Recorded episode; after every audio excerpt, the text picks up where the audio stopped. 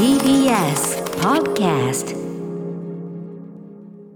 生放送でお送りしています。アフターシックスジャンクション。ここからはカルチャートークです。今夜は映画ライターの村山明さんにスタジオにお越しいただいています改めましてよろしくお願いしますよろしくお願いします。はいさあということで村山さんのご紹介改めてお願いします。はい、ご紹介します。この番組でもお世話になっています桑原優子さんや宇都宮秀幸さんも参加されているネット配信作品のレビューサイトショートカッツの代表を務める映画ライターでいらっしゃいます。映画や DVD の総合情報誌 DVD& 動画配信データなど数々の雑誌やウェブサイトに寄稿。この番組では定期的におすすめの劇場未公開映画を紹介してもらっています。はい、えーということで前回のご出演は8月24日月曜日。その時はですね、えー、と劇場未公開映画の話ではなく、えー最新作、えーぶあのクレクレ S・クレイグ・ザラーね、はい。えー初めて僕村山さんに教えていただいてハマってしまった S・クレイグ・ザラーの最新作「ブルータル・ジャスティス」のお話で、 S・クレイグ・ザラー最高っていうね僕と僕とねあのディレクター箕輪田君がはしゃぎまくるというね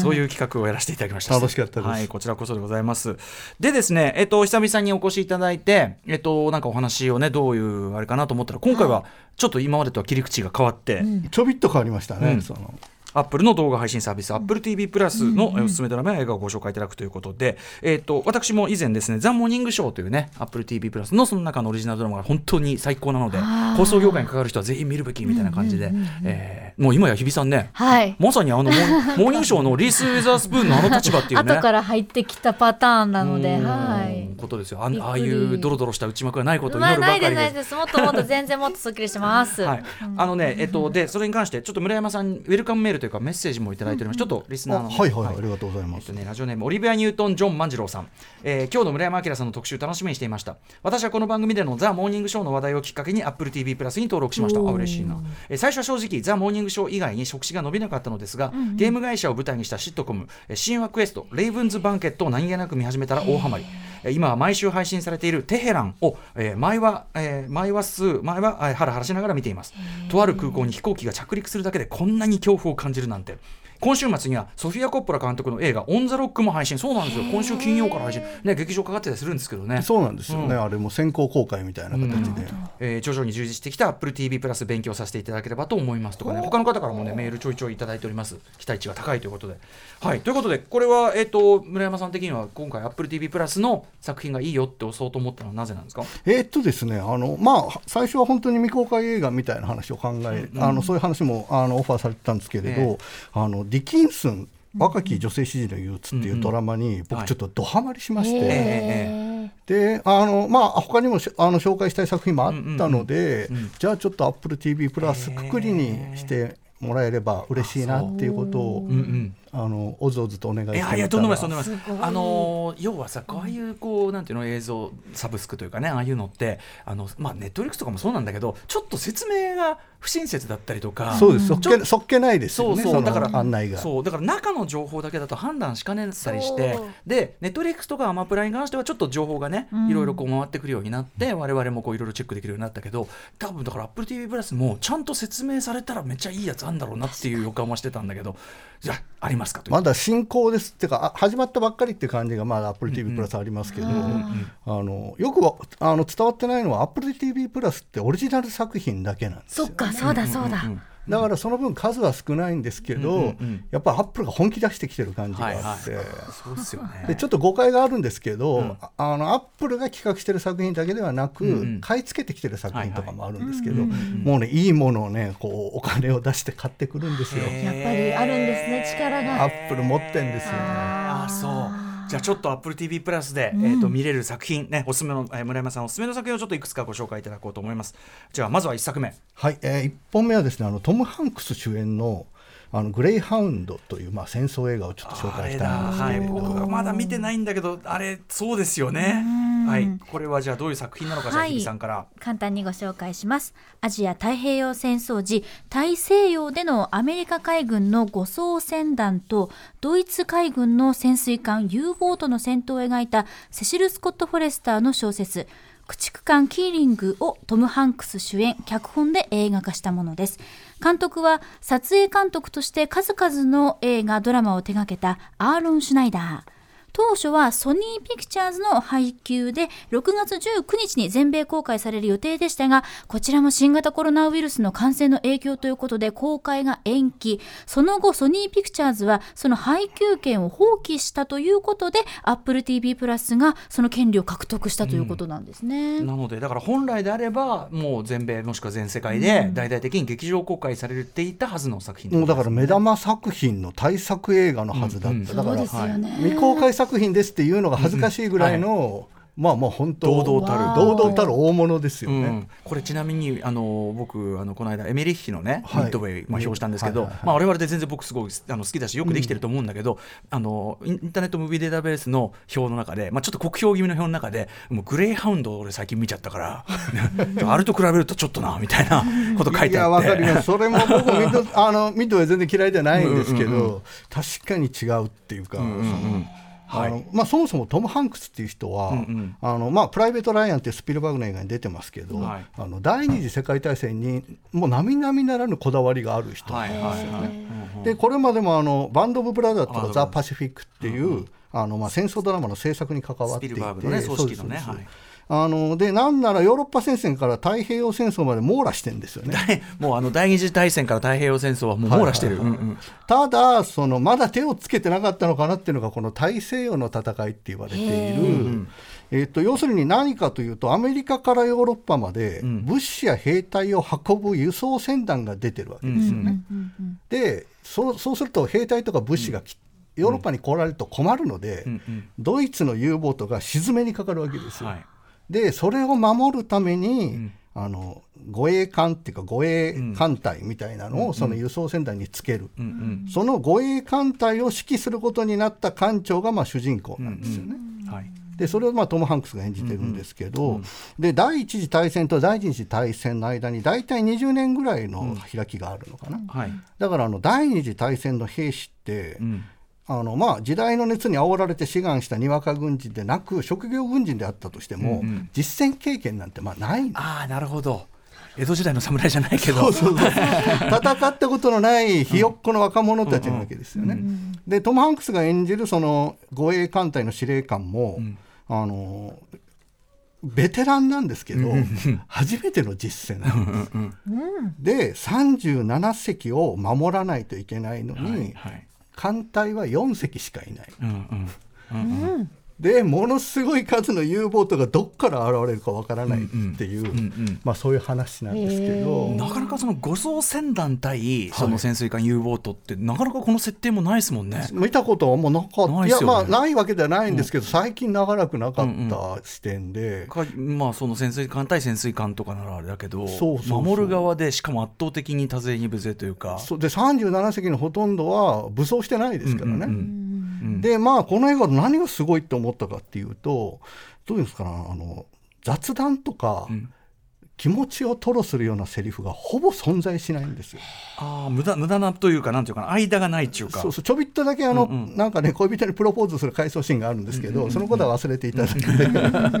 でもそういうこう普通あるようなちょっとこう誰ばっていうかそうそうそうそういうのがない。でほあの軽口を映画って戦争映画って、兵士同士が軽口を叩き合ったりするじゃないですか、もうそれがねこう絆を表したりしますよ。あのそんな暇ないんですよね。あ要するに何やってるかっていうと軍艦内の業務連絡なんですよ全て。うんうん。で当時はあの精度が低いソナーとかレーダーで敵を探知して、その雑な情報で予測に予測を重ねて、その潜水艦の位置を特定して沈める、そのためにはこう乗組員全員が一丸となる必要があるんですよね。もう一つの機能に船がならないといけない。うんでももちろんあの経験の薄い新兵ですし、あのスマホとかないですし、で指令を伝えるのも伝令を使った伝言ゲームみたいになるんですよね。であのトム・ハンクスすごいストイックな人なんですけど、もうとにかく他の人もストイックでなければ全く務まらない、うん。でこれ原作があって原作小説は、あさっき紹介いたあのしていただきましたけどはい。あのもうトム・ハンクスっていうか主人公の心情がね逐一書いたんですけど、0コンマ1秒迷ったら、うんうん。要するにみんな死ぬかもしれないっていう緊迫感が上映時間でいうと90分続くわけですよ。ね。うわー。エネルギーがすごい詰まってますね。すごいエネルギーを見ててもその必要とされるし、で例えば乗組員が一人くしゃみをする。うんうん。でくしゃみをしたことで伝令の言葉が伝わらなくなるわけですよ、そうするともうものすごい勢いで叱責されるわけですよね、お前次くしゃみするんだったら下ろすぞ。交代だから出物腫れ物ってね言うけどしょうがないのにな。うん。大丈夫ですっていうわけですよね、でそいつがその90分後半になるといい顔になっていくんです、ほうほうほうちょっと引き締まってくるってことなのかな、うん。でまあまあで脚本家のハンクスがすごいなって思ったのは脚本もやってる、うん。あのそうです。あのハンクスが自分で脚本を書いて自分で主演をしている、そういうあの、まあ、専門用語とかほぼ業務連絡しかない、まあ、だから幼稚な例しか挙げられないんですけど僕詳しくないから、まあ、取りかじ面かじ、うんうんうん爆雷とか全速前進みたいなことを言う、そのなんていうんですかね、ん。言葉と言葉の間、とかそれを聞いてる新兵の顔とか、うんうん。トム・ハンクスのちょっと顔顔を曇らせるとか、そういうので、あのまあ、葛藤とか迷いとか、じゃあこの艦長司令官を信じていいのかっていう不安とか、そういうことねなんかそういう心理描写が全部伝わってくるんですよ。あの小説であれば言葉でちゃんと説明されてる、いはいはいはい。くらでもね言葉尽くして説明できるところが映画だとやっぱそのそのままのままの時間で過ぎちゃうから。そうそうで言葉でも言えないし。もう小説はね全部その内面描写なんですよ、なんなら、あほとんどが。へにもかかわらずそれをだからある意味ね表面上は全く全部そぎ落としてんのにそうですそうです。伝わる、すっごい面白いなこの映画ってああそう、えそうか後回しになってたけどグレイハウンドそうでトム・ハンクスってね善人キャラのイメージ強いんですけど、えちょっと最近あの「幸せへの回り道」っていう映あーあれも評画でね。アカデミー賞ノミネートされたやつですけど、ちょっと善人イメージを逆手に取った凄みのある演技を見せていてー。ちょっとねこの人のキャリア今また盛り上がってんじゃないかって思ここっているので、に来てまた進化してるんであすそう。小説もねすごい面白かったしなかなかな、あの人だよなとは思ってたそうけど。そう小説家としてもデビューしたりして、最近ちょっとトム・ハンクス来てんなっていうことを、う。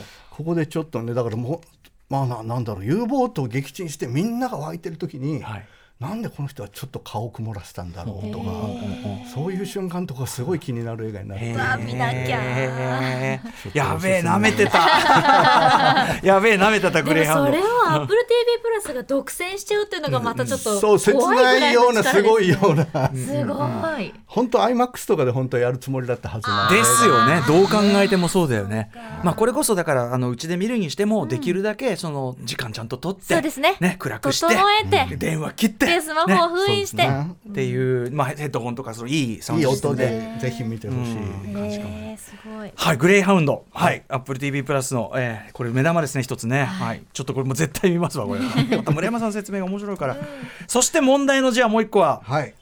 えーっとディキンスン、えー若き女性詩人の憂鬱って、まあ、これドラマシリーズです。先ほどね、これにはまられたからこそとおっしゃってました。ではちょっと簡単に内容をご紹介します。19世紀に活躍した詩人エミリー・ディキンソンをモチーフに彼女を取り巻く世界を描いたコメディドラマです。主演はピッチパーフェクトやバンブルビーなどのヘイリー・スタンスタインフェルド現在シーズン1が1話助かりますね。およそ30出分た。全10話で配信中。もうすでにシーズン2の制作も決定しているということで。す、ねえーっと1月にシーズン2が配信され配ます。信も決まってる、なるほど。はい、ディキンスン、これ、まあ、エミリー・ディキンスン。はい。ね。あの正直僕もねこのドラマを見るまでエミリー・ディキンスンっていう人のことそんなに知らなかった、映画を見たことでえ映画じゃないドラマを見たことでちょっとドハマりしてしまってすごい調べたんですけど、はい。うんあのまあ文学界ではすごくミステリアスな人らしくてですね、あのまあ、アメリカ文学史でも屈指の天才詩人ってことになってるんですけど、うんはい。あのさっき活躍みたいなあだから19世紀に活躍してなくて。うんうんうんうん。生前に発表された詩って、本当8つとか11個とか言われていて、うんうんどれもが匿名か別名なんですようん。ね。だから55歳で亡くなるんですけど、うんうん死ぬまで全く無名の人だったうんうんでしかも生まれ育った町からほぼ出る出ることがなくて、でかなり早い段階で自宅の敷地からも出なくなって、ん。晩年には部屋からも出なかった。だから家族以外の人とほとんど会わなかったっていうすごいミステリアスな人で,、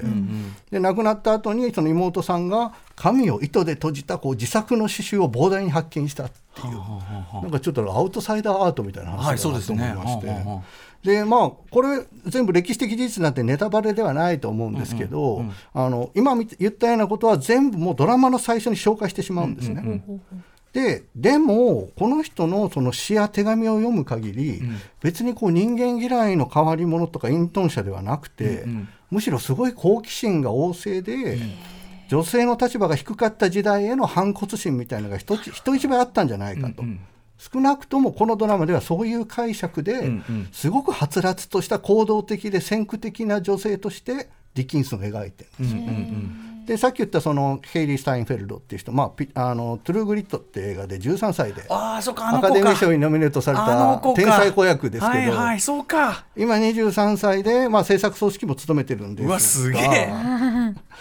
だからでそれがねあの彼女が要するにすごい時代に抗う女の子っていうイメージでディキンソンを演じてるんですよね。でまあ自由にアレンジしているのでかなりやりたい放題のドラマで、うん、あの時代物なんですけどもポップミュージックとかヒップホップが、うん、ヒップホップがかかりまくる。予告見たらガンガンヒップホップって感じでしたねそうそう、うん、古風なダンスのシーンとかも突然こうクラブ風になったりとかもしますし、でまあ、テーマ曲はヘイリー・スタインフェルドむちゃ歌うまいんで自分で歌ってるし。そうかピッチパーフェクト組だけあって、うん、でディキンソンがねあの死についての詩を書いてるんですけど、うんうん、死神役っていう妄想で出てくる役をラッパーのウィズ・カリファが演じたりしてて。あマジか。へむちゃかっこいいんですよ。へえ何このかっこいいあれウィズ・カリファか予告で出てきた。そうそうか歴史に残るのはお前だけだみたいなこと言ってたの。あれか。そうなんですなるほど。だからアプローチとしてはねちょっと例えが古いですけどドラマの「はぐれ雲」みたいなところが あのね、あの渡哲也さんがね。そうそう、はい、江戸時代なのに、その居酒屋行くとラジオかかってるみたいなノリの。で、まあ、自宅でパーティーを開くみたいな、その両親が外出中にみたいなのも完全に現代の学園コメディのノリで。かといってこう歴史を別にないがしろにしてるわけではないんですよね。なんか親友の女性とちょっと同性愛に近いような形で惹かれ合ってる。でそれがその親友が自分の兄と婚約するみたいなエピソードがあって、まあ、三角関係的なんですけど、これも研究者の間ではあそこにやっぱり何か真剣な思いがあったのではないかみたいに言われている、そういうことをすごく取り入れていて。だからまあちょっと二次創作だなとも思ったんですけど。でも二次創作でもすごくこうクオリティの高い、でこうやっぱりかなんか現代的なテーマがすごく毎回突き刺さる、やっぱ家父長制度的な社会が息苦しくてたまらない、でも社会はやっぱり彼女のことを理解しないし、まあ敵視もするわけですよね。でなんかシーズン1ですごくハッとさせられたセリフがあって、うん、なんかねディキンスンが男に生まれたからといってモンスターにならなくていいって男の人に言うんですよ。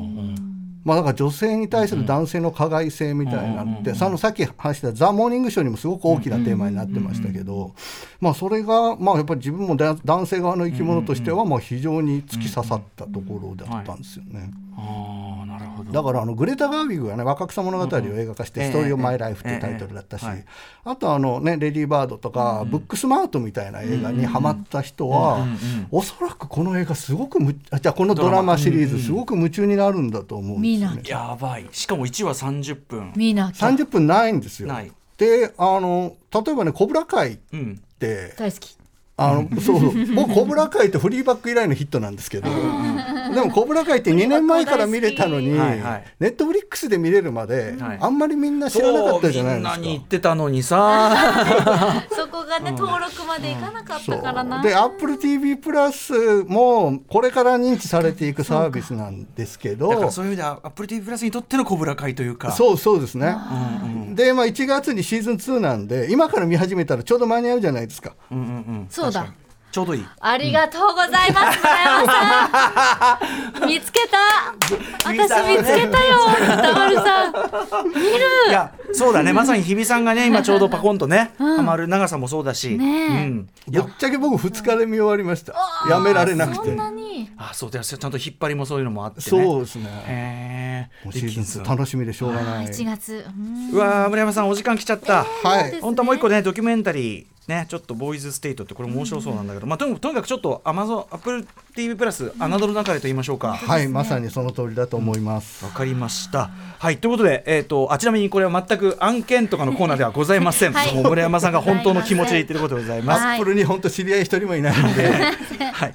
ということで改めて今日ご紹介いただいた2作をはいまずは映画グレイハウンドですね。そしてドラマディキンスン若き女性詩人の憂鬱。この2作となっています。はい。い、ずれも Apple TV プラスで視聴可能です。えーこれ何も別にあれですけれども、はい。一応ご連絡しておきますね。はい。はい。Apple TV プラスの月額視聴料は600円となってお安いります。ダータ同然。ね といったところですね、はい。さあということで村山さんご自身のお知らせことなどありましたら。ああのね僕先日アトロクでもあの深田浩二監督が、あのはい。本気の印の話をここでしましたけど、そうだ。イベント